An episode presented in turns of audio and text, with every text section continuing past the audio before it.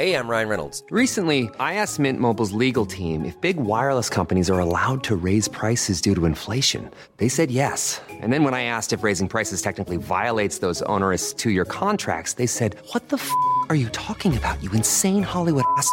So to recap, we're cutting the price of Mint Unlimited from $30 a month to just $15 a month. Give it a try at mintmobile.com slash switch. $45 upfront for three months plus taxes and fees. Promo rate for new customers for limited time. Unlimited more than 40 gigabytes per month. Slows. Full terms at mintmobile.com. Halo pendengar GGMI Podcast, baik lagi bersama kita berdua. Sebelum kita mulai, gua nggak berhenti-berhentinya ngingetin teman-teman yang mau memulai project podcast, jangan lupa untuk record podcast teman-teman di aplikasi yang bernama Anchor. Di Anchor, teman-teman bisa langsung melakukan proses produksi dan juga langsung mendistribusikan hasil karya podcast teman-teman ke platform Spotify. So, Jangan lupa untuk download Anchor dan juga record podcast teman-teman semulai dari sekarang. Nah, ngomongin masalah sekarang, sekarang sudah masuk ke sesi Piala Dunia dan semua pemain sudah masuk ke camp masing-masing latihan ya di negara gitu kan. Dan lakinya uh, kita MU berhasil menutup pekan ke-15 ya, Vini ya. Kalau gua nggak salah hmm. baca gitu kan, di mana akhirnya kita berhasil mencuri tiga angka walaupun orang banyak bilang ini adalah ugly win but who cares? Karena Alejandro Garnacho our little star kid boy mencetakkan gol lagi dan lagi ya uh, performance dia lagi cukup naik dan akhirnya kita berhasil uh, memainkan uh, sepak bola yang ya bisa dibilang nggak terlalu oke okay, tapi kita bisa keluar dari apa namanya melepaskan pemain ke ke negara tapi dengan kondisi kita udah aman gitu. Nah, kalau ngomongin masalah squad ya, tidak ada nama Bang Dodo dan juga seperti yang gua tebak dan kita tebak ya, kalau Malaysia mengisi posisi sebagai bek kanan yang semakin mengukuhkan kalau orang-orang Wisaka sudah kehilangan tempat di starting eleven gitu kan. Lainnya Martial main, uh, tetap ya uh, Anthony Elanga shit happens gitu. Dia tuh masih main di kiri dan juga double pivot uh, dipegang sama Erikson dan juga Casemiro. Lo ada tanggapan secara uh, tim squad player? Kalau masalah squad sih memang udah sesuai prediksi lagi ya gitu. Ella nggak di kanan, kemudian Malaysia um, dan juga Anthony Martial ya di depan gitu. Sebenarnya kalau masalah squad ini udah sesuai prediksi aja sih. Jadi eh, nggak uh, ada yang mengagetkan sih sebetulnya. Hmm, hmm. Oke, okay. berarti memang secara apa ya bisa dibilang squad tim ini adalah suatu hal yang paling mungkin karena kita juga lihat yes. bench udah udah terbaik ini seperti Jadon Sancho, Anthony, Betul. Ronaldo gitu kan. Yang ada ya namanya Fred, McTominay gitu kan. Dan yang mungkin yang bisa kita harapkan adalah dari siapa gitu kan dari Garnacho gitu kan yang akhirnya yeah. masuk gitu di babak kedua gitu. Tapi kalau akhirnya kita ngelihat ya uh, secara permainan gitu kan sebenarnya MU juga nggak kalah secara apa ya gue bisa bilang permainan gitu kita hampir digempur bisa dibilang di babak kedua apalagi gitu kan dan hmm. bisa mengucapkan sekali lagi terima kasih kepada unsung hero gitu kan David De Gea yang tercatat hampir 5-6 kali melakukan save 70 gitu kan. Bahkan yang uh, sundulan dari siapa ya? David ya apa Raid ya yang akhirnya percis depan muka dan akhirnya bisa ketepis menurut gue itu underrated saves gitu kan uh, yang akhirnya nggak mengantar kita dapat tiga poin. Tapi kalau melihat dari permainan di game awal kita mencetak gol di menit ke 14 ya kalau nggak salah gitu. Yeah, kan. yeah. streaming uh, yang disediakan sama Bruno Fernandes. Ada nggak poin yang lu pengen lihat dari sana Um, golnya bagus, prosesnya bagus, cuma sayangnya nggak bisa direplikasi di peluang-peluang lainnya gitu loh. Itu aja gitu kayak sayangnya memang uh, apa ya klinis dan juga masalah uh, efektivitas ya itu juga pada akhirnya masih menjadi masalah gitu.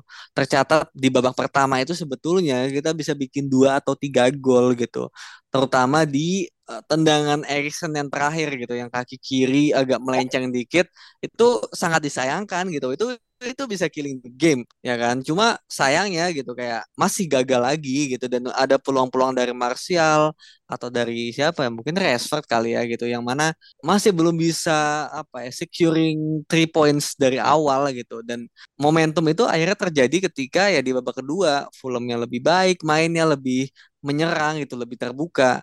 Dan kemudian masukin pemain baru yaitu Daniel James kan salah satunya gitu. Dan ternyata dia bisa lumayan ya lumayan bikin bikin repot David De Gea bahkan Martinez ya diajak sprint kan. Itu gue udah deg-degan banget itu anjing.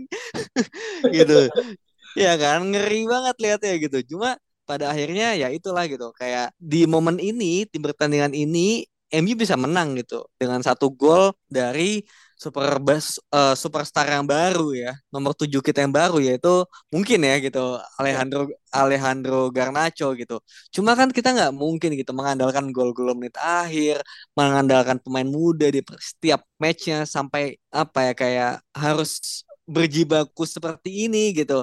Nggak perlu lah tiap pertandingan seperti ini gitu. Ada momen di mana ya lo harus bisa killing the game dari babak pertama gitu. Jadi babak kedua tuh ya lu udah fokus lebih kepada ya membangun pondasi permainan lu gitu loh. Nah, dan nanti dari situ gol bisa datang dengan sendirinya gitu. Jadi semoga ya, semoga nantinya masalah efektivitas dan juga bagaimana MU bisa mencetak gol ini bisa terselesaikan dengan baik. Hmm, hmm. Iya, iya, iya, iya. Nah ini sebenarnya gue sih ngerasa kemarin memang pure karena memang lack of options ya yang dimiliki sama MU dan itu menurut gue adalah suatu catatan yang dari episode berikutnya kita udah bilang kan kalau uh, kita tuh sebenarnya keropos gitu. Kita tuh oke okay kalau semua tuh ada gitu. Betul betul betul. Tapi kalau akhirnya mulai ya Varan, Anthony, Sancho, Ronaldo, even Martial juga masih ya not good enough lah menurut gue ya untuk sebagai seorang uh, starter gitu kan. Ya kita hanya bisa mengandalkan ya tadi gitu kan gol-gol ajaib. Dan menurut gue Garnacho adalah poin pembeda gitu kan. Ini juga disampaikan ya sama Ten Hag ya. Dia di pasca dari uh, post match dia bilang I'm really happy with Garnacho progress gitu kan. Yang mana akhirnya kita bisa ngelihat regenerasi nomor 7 itu dimulai ketika eranya Saf membeli Ronaldo gitu kan. Dan ya Ten Hag punya Garnacho gitu yang lain sama-sama O gitu kan. Bedanya saat itu mungkin Ronaldo tidak ada orang yang mungkin selevel usia usianya dia sekarang yang membuat onar gitu.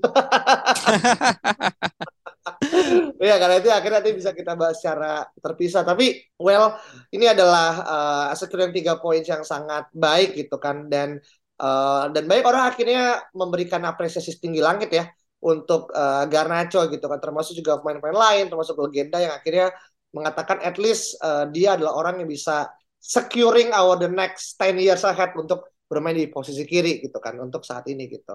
Nah ngomongin masalah player gitu kan kemarin juga ada yang habis berbahagia ya di mana telah mencatatkan 100 kali penampilan bersama dengan MU ya, yaitu adalah Bruno Fernandes gitu.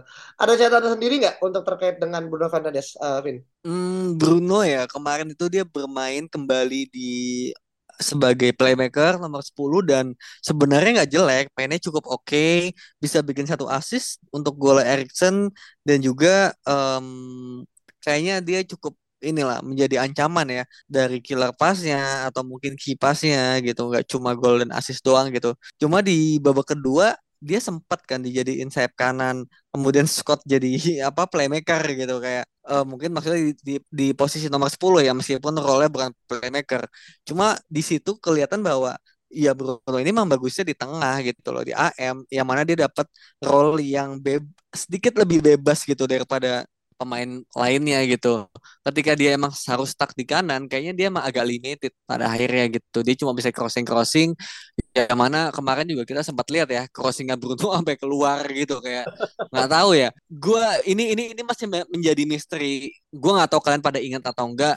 Gue tuh pernah bilang kayaknya di episode GGMI podcast season lalu di zamannya oleh orang nih, gue pernah bilang, gue nggak tahu kenapa nih ada pemain-pemain yang bagus dalam set pieces, tapi ketika masuk MU itu sama set piecesnya jadi sampah gitu loh. Hmm. Sampahnya adalah kalau nggak ketinggian jauh ke atas sampai keluar lapangan atau umpannya itu somehow nggak bisa lewatin first man-nya tim lawan gitu loh. Misalnya corner itu udah langsung gampang banget dibuang gitu. Atau crossing gampang banget langsung disapu sama backnya gitu loh dengan sundulan gitu itu satu hal yang gue tuh bingung gitu. Kita sering lihat kok Erikson umpannya tuh gampang banget disapu gitu. Bruno juga kalau nggak gampang disapu ketinggian ke mana-mana. Padahal dua pemain ini tuh bagus banget set piecesnya gitu. Itu gue masih bingung sih gitu. Jadi masalah Bruno ini ini juga gue menyayangkan ya karena gue juga sangat ingin melihat ya Donny van de Beek ya main di nomor 10 kemudian mungkin Bruno bisa di kanan atau di kiri tapi ternyata Brunonya sendiri malah bagusnya di posisi nomor 10 itu sendiri gitu loh yang mana kayak ya udahlah Berarti memang pada akhirnya kita harus mencari nantinya uh, pelapis dia yang sepadan bisa main juga di nomor 10 dan kualitasnya juga ya mirip-mirip lah kayak gitu. Cuma untuk Bruno sendiri menurut gua nggak jelek sampai ya itu tadi dia pindah ke kanan. Ketika dia pindah ke kanan, itu kan momen di mana pada akhirnya dia kehilangan bola kan. Dan akhirnya langsung di counter sama uh, back kirinya. Kemudian ya udah Daniel James golin. Itu momen di mana si Bruno itu udah pindah ke kanan. Hmm, iya iya iya iya. Dan kita bisa lihat ya, uh, Bruno tuh gue nggak ngerti apa yang terjadi. Cuman ketika dia main di sayap kanan, seolah tuh kayak ada perasaan ogah-ogahan gitu. Itu yang gue perhatiin ya. Itu kan kayak dia pengen nunjukin ke Tena kalau gue tuh nggak suka gitu main di posisi kanan gitu. Meskipun hmm. bisa-bisa aja gitu kan. Harusnya sekelas dia sih profesional. Cuman at least dari apa yang gue baca ya, yang sebagai fans gitu kan dan nonton, gue ngerasa kayak dia tuh lebih lebih prefer untuk main di nomor 10 gitu kan. Dan mungkin Elangga pun juga kalau misalkan mungkin boleh jujur, dia akan lebih nyaman main di kiri gitu kan. Ya karena emang dari akademi pun dia udah main di kiri gitu kan. Dan kakinya kayak kanan gitu. Dan menurut gue sih ada beberapa hal yang akhirnya dipaksakan quote unquote ya uh, sama Ten Hag gitu kan. Dan Ten Hag ingin melakukan berbagai macam uji eksperimen tapi sayangnya pada beberapa konteks tuh ya mungkin termasuk di Bruno ya ya akhirnya menurut gue agak kurang berjalan begitu masuk aja sih secara ini ya uh, technicalities ya gitu kan. Tapi rather than that uh, poinnya adalah bagaimana kemarin kita menunjukkan resistensi ya dan menempatkan kita sekarang di posisi kelima ya Vin ya di uh, papan klasmen gitu kan sebelum akhirnya nanti kita akan balik lagi yang cukup lama gitu. Dan gue kemarin cukup shock dan juga kita udah mengantisipasi ya kalau Daniel James sih akan menjadi cameo gitu kan. Yang akan memberikan hmm. efek traffic kejut dan benar gitu kan. Uh, eh, gue tadi kemarin berharap jangan sampai aja nih Andres Pereira buat tendangan dari 30 km gitu. Dari tengah terus kayak dia lakukan selebrasi. Waduh menurut gue itu worst nightmare sih kalau misalkan dia ngelakuin gitu. Terus juga Jamil Daniel James goal tap in tuh udah malu kuadrat tujuh sih kayaknya sih. Tapi lu kepada dua pemain ini ada ini nggak ada ada catatan nggak uh, penampilannya dari uh, James apa Pereira dan juga James sendiri yang akhirnya masuk di babak kedua? Hmm, gimana ya? Uh, Fulham itu mainnya nggak jelek loh gitu. Dia bagus, mereka ya, mereka bagus mainnya, sangat fluid juga, bisa main dari belakang, bisa menguasai bola, pressingnya juga gila banget. Cuma untungnya kita udah punya Erikson dan juga punya Lisandro gitu. Jadinya kita tetap bisa ngebreak pressingnya mereka gitu. Meskipun nggak terlalu mulus lah gitu.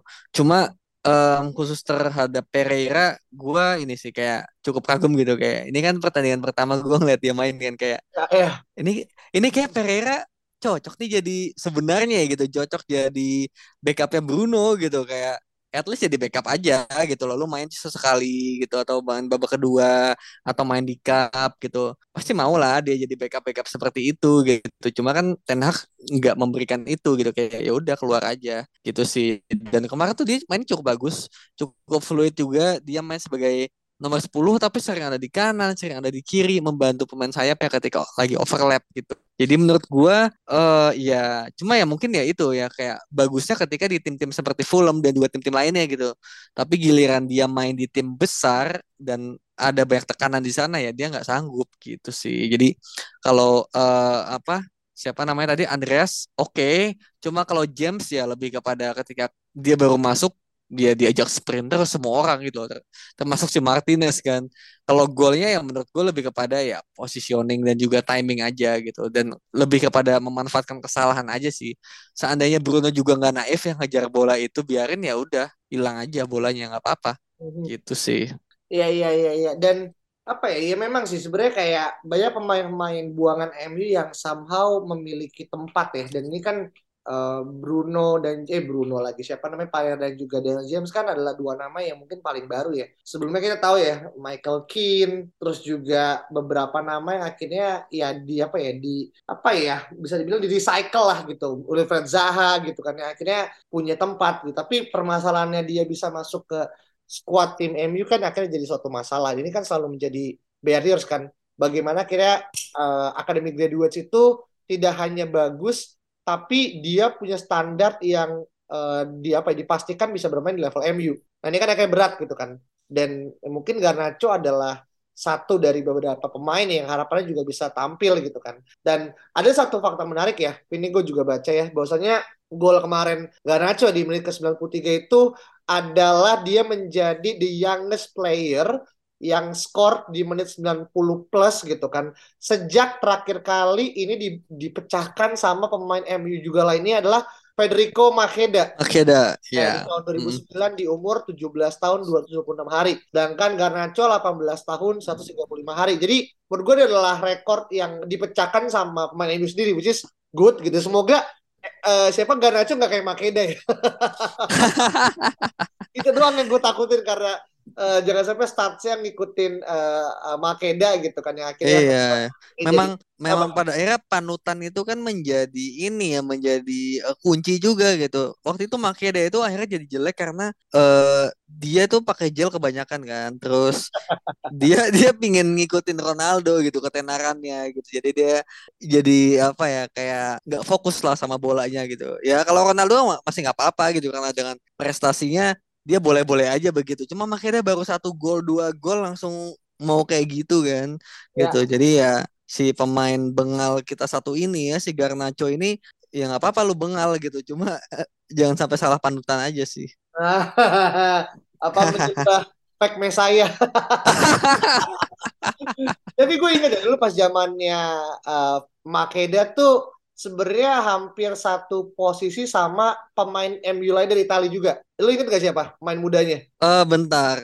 Ayo. Bukan okay. Rossi ya? Hah? Bukan Rossi ya? Bukan, bukan. Rossi kan Itali.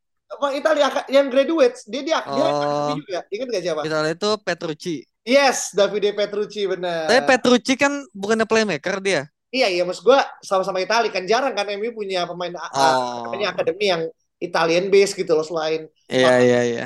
Petrucci dan dua-duanya bisa dianggap cukup fail. Petrucci malah kayak nggak pernah debut deh. Iya benar. Petrucci nggak pernah melakukan debut uh, di MU. Dia cuma main di U21, 23 dan menurut gua kayak ya udah gitu uh, selesai uh, masa baktinya dan menurut gua agak sayang banget gitu karena dulu orang uh, sering melihat wah ini Petrucci ini the next Daniel De Rossi gitu kan. Juara kira kan. Tapi ini it's okay. Dan ada fakta menarik ya. Bagaimana kira Daniel James kemarin ketika dia mencetak gol adalah pemain ke-10 dari ex pemain MU yang mencetak gol ke gawang MU. Sebelumnya ada Daniel Welbeck, Dion Dublin, Fraser Campbell, Hanin Bird, Hendrik Mkhitaryan, Kate Gillespie, Mark Hughes, Paul Ince dan juga Wilfried Zaha gitu kan. Jadi ternyata juga banyak ya main ex MU yang cetak gol ke gawang MU gitu kan. Iya, memang dendam sih kayaknya. Dendam. Ronaldo nggak disebut ya? belum pindah soalnya kan. Oh, kan belum pindah. Ini di Liga Inggris. Ya. Liga Inggris. Oh, oh di Liga Inggris. Liga Inggris ya, ya. Di... Mungkin mungkin musim depan kali ya. aduh, aduh, aduh. Gue takut jangan-jangan ntar dia pakai saya berhasil ala Adebayor lagi gitu kan. Tapi ke Glazer ya kalau itu gue dukung iya. dia.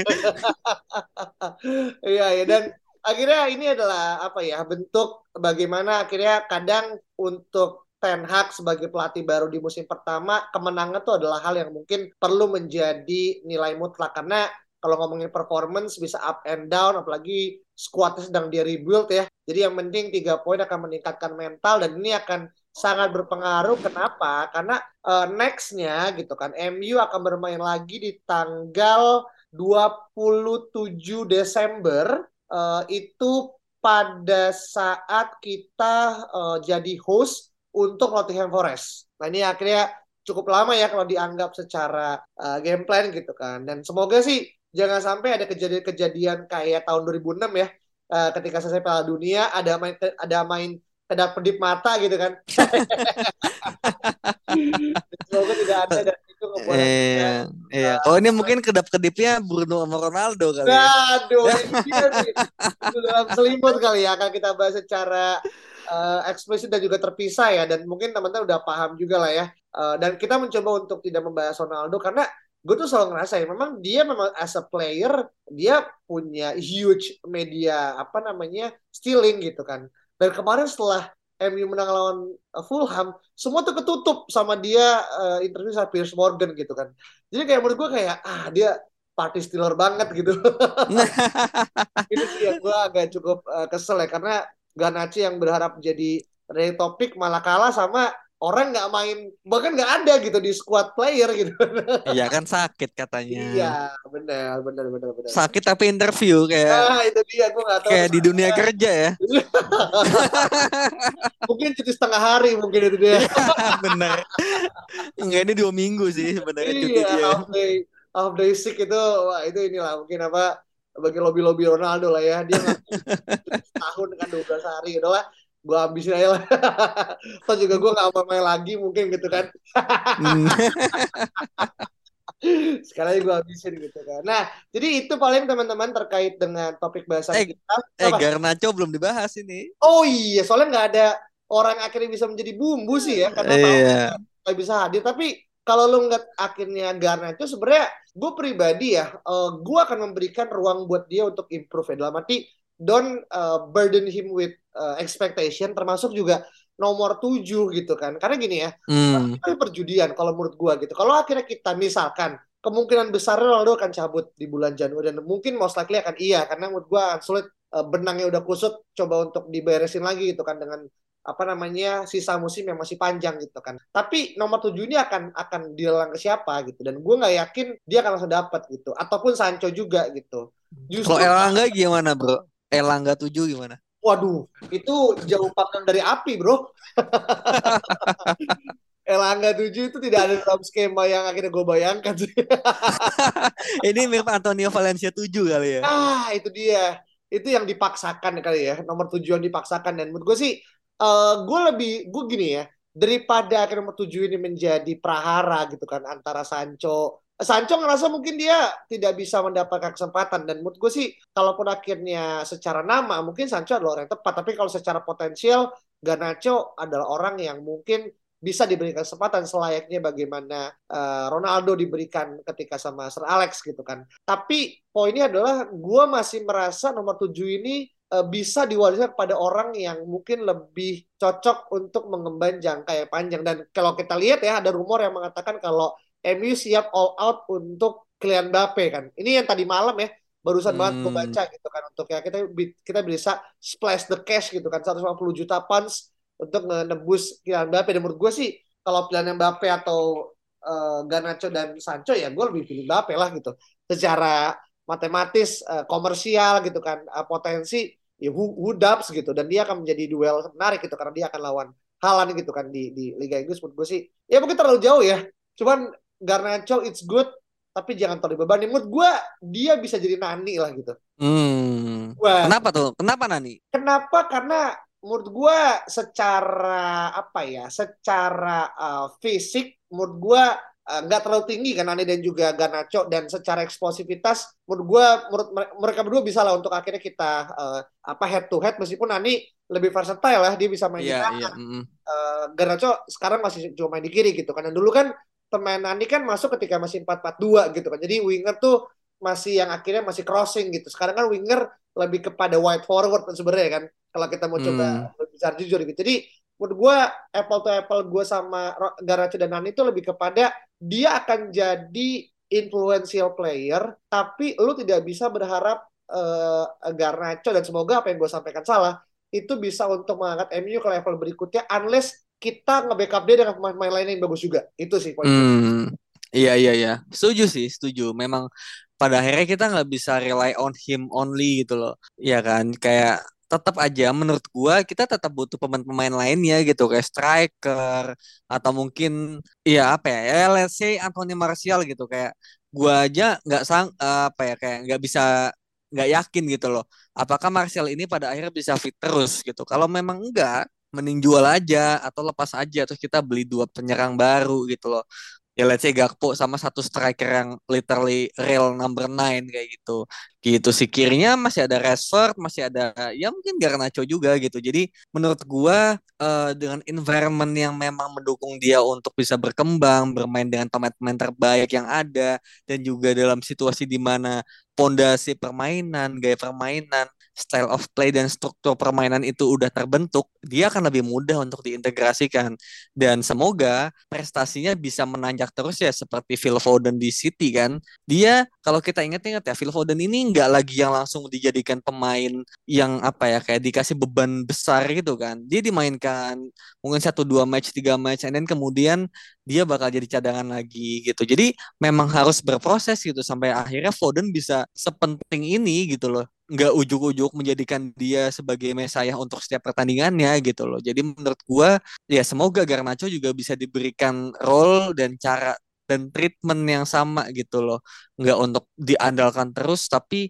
ya diasah dengan bermain dengan pemain-pemain terbaik gitu Hmm, iya, iya, iya, iya, makanya kan kita melindungi pemain terbaik kita dengan mendatangkan pemain terbaik juga gitu kan. Karena kalau berharap dia akan mengangkut MU selayaknya mungkin Ronaldo dan juga Rooney di era-era tahun 2008-an dengan usia yang masih muda ya gitu. Iya, menurut gua agak sulit juga itu pun juga mereka kan Rooney dan juga Ronaldo secara squad player masih ada Scholes gitu kan. Uh, bahkan pernah masih zaman King juga masih dapat sedikit ya di awal-awal. Hmm, yeah. Uh, dan juga ada nama-nama berbatok segala macam. Jadi menurut gue sih ya at least memiliki Garnacho adalah long term investment. Dan gue berharap banget ya minimal ada dua lah ya akhirnya bisa breakthrough ke sekolah utama ya gitu kan. Dan kita tahu lah nama yang kedua adalah Kobe Mainu gitu kan. Yang sayangnya mungkin masih belum mendapatkan jam terbang ya dari uh, Tena. Tapi sooner or later kalau kita kira maju terus ke babak uh, Carling ya atau uh, sekarang Karabau gitu kan. Menurut gue sih the time will come lah gitu. Dan dia akan hmm. layak untuk bisa uh, mendapatkan apa ya mungkin spotan yang sama lah dengan uh, Garnacho gitu. Dan at least gini ya dengan adanya Garnacho semakin bisa ngebuat uh, anak-anak muda yang ser MU percaya kalau if you are good enough you will get a chance. Itu kan yang seolah kan dulu sempat agak hilang kan. Ketika akhirnya banyak pemain muda tuh nggak mendapatkan jam terbang di loan out ke tim lain gitu kan. Yang mana kayak banyak uncertainties gitu yang terjadi. MU dan semoga Garnacho bisa menjadi door opener sih. Ketika zamannya Rashford dulu pas masuk dari akademi dan langsung mencetak gol ya bahkan ke gol Arsenal gitu kan dulu. Jadi iya iya. harapan ini jadi uh, suatu dejavu lah untuk main-main uh, muda lainnya hmm, iya iya. Benar benar benar. Dan apa ya kayak di usia yang semuda ini dia berapa sih? 18 ya kalau nggak salah. 18. 18 iya itu bener-bener komposure itu bagus banget gitu loh. Kayak dia kayak momen golnya dia itu gini ketika Garnacho masuk sebenarnya gue agak skeptis jujur ya gitu. Kayak gue tuh senang sebenarnya ngeliat Anthony Martial cuma sama kemarin ya dia lagi off aja gitu. Cuma sebetulnya secara uh, link up play itu memang Martial bagus banget kemarin. Nah ketika Garnacho masuk tim Martial gue kayak ah Garnacho main. Kemudian Rashford jadi penyerang gitu. Dan Garnacho ini uh, apakah ia bisa keluar dari pressingnya Fulham yang benar-benar eh cukup ini cukup uh, rapat dan juga cukup fisikal juga gitu. Kayak ada tackle sana sini juga kan gitu. Cuma ternyata apa ya kayak dia bisa gitu. Kalau lihat proses golnya itu kan uh, golnya tuh ada ada kombinasi ini ya triangle ya antara Shaw Martinez dan juga Casemiro di kotak pertahanan kita sendiri. Kemudian Erikson bobola Erikson kasih ke Garnacho di kiri Garnacho dribble. Itu ya dia nggak main dribble aja ngelawatin tiga orang gitu. Dia kombinasi dulu sama Erikson di kanan. Nah Erikson dengan satu sentuhan nggak mikir langsung kasih Garnacho balik. Dan ketika kalau kita lihat lagi ya Garnacho itu starting poinnya tuh sebelumnya si De Cordova raid itu gitu loh sebelum si bek kanannya itu tapi Samo dia bisa ngejar dan terus tendang kaki kiri. Itu sejujurnya agak mengagetkan sih kayak by sense itu kayak itu nggak akan dapat main bolanya gitu. Cuma ternyata dapat gitu dan kayak wah gila sini orang gitu. Setelah dua mungkin dua atau tiga occasion sebelumnya dia agak terlalu nafsu ya pengen lewatin semua pemain gitu. Cuma di momen menit 92 30 atau 40 detik ini kayak dia pintar gitu loh. Dia kasih ke pemain sendiri kemudian dioper lagi dan dia melakukan finishing yang keren gitu loh. Ke ujung pelan tapi akurat. Ya itu adalah menurut gue sih hal yang jadi yang gini ya kayak kita mungkin melihat mungkin dia akan ngelakuin curve kan pakai kaki kanan kan. Tapi dia paham kalau dia pakai kaki kanan mungkin timingnya satu nggak bisa secepat kalau dipakai kiri gitu kan. Ataupun uh, mungkin akan langsung ketutup sama pemain lawan karena kan pasti ada sepersekian second kan untuk akhirnya orang bisa menggerakkan kaki gitu kan. Tapi menurut gue cara yang dia lakukan tuh cerdik dan kita bisa melihat bahwa saya dua kakinya hidup semua gitu kan walaupun hmm. cuma sekedar hal yang sifatnya um, sontekan gitu kan dan itu pun juga gol golnya lawan Sociedad kan kaki kiri juga. Ah itu dia makanya gitu kan. Makanya ya, hmm.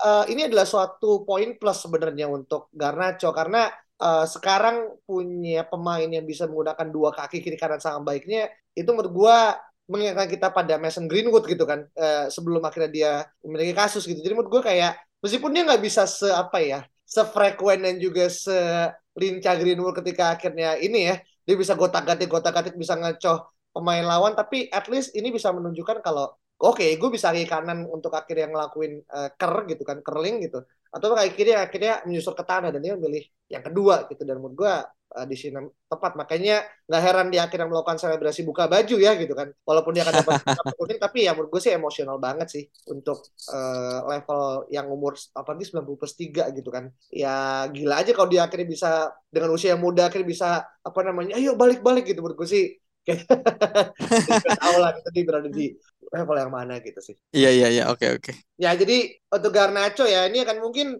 jangan heran kalau setiap uh, episode nantinya kita akan menyisipkan agenda-agenda Garnacho karena secara tidak langsung kita dibayar sebagai buzzer ya. Sayangnya buzzernya nggak ada ini. Nggak ada buzzernya nggak ada, buzzer lagi off dulu gitu kan. Hmm. Uh, dan harapannya kita akan lebih banyak uh, mempertimbangkan dan juga mem, apa ya mendebat Garnacho ya.